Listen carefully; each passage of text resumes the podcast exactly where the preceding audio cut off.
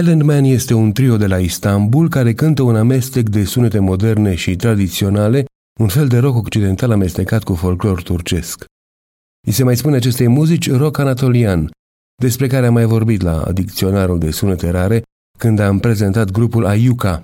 Spre deosebire însă de Ayuka, ce cântă un rock abraziv, un fel de punk psihedelic,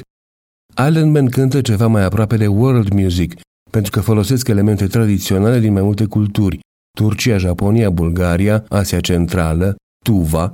o mică republică a Federației Ruse din sudul Siberiei, populată de triburi nomade, și Africa. Toate într-o combinație muzicală ce dă uneori în jazz și în improvizații ce amintesc de muzica pe care se spune că o ascultau tineri occidentali din anii 1960 în pelerinajele lor pe așa numitul drum hippie, The Hippie Trail, ce pornea din Turcia și ajungea în sudul Indiei, trecând prin Siria, Iran, Pakistan, Afganistan și Nepal. Noi ascultăm acum Hold Your Breath de pe al doilea album Island Man, ca Ebola din 2020, cu precizarea că în varianta pentru internet a acestui articol ea va fi urmată de Agit, de pe Rest in Space, albumul lor de debut din 2017.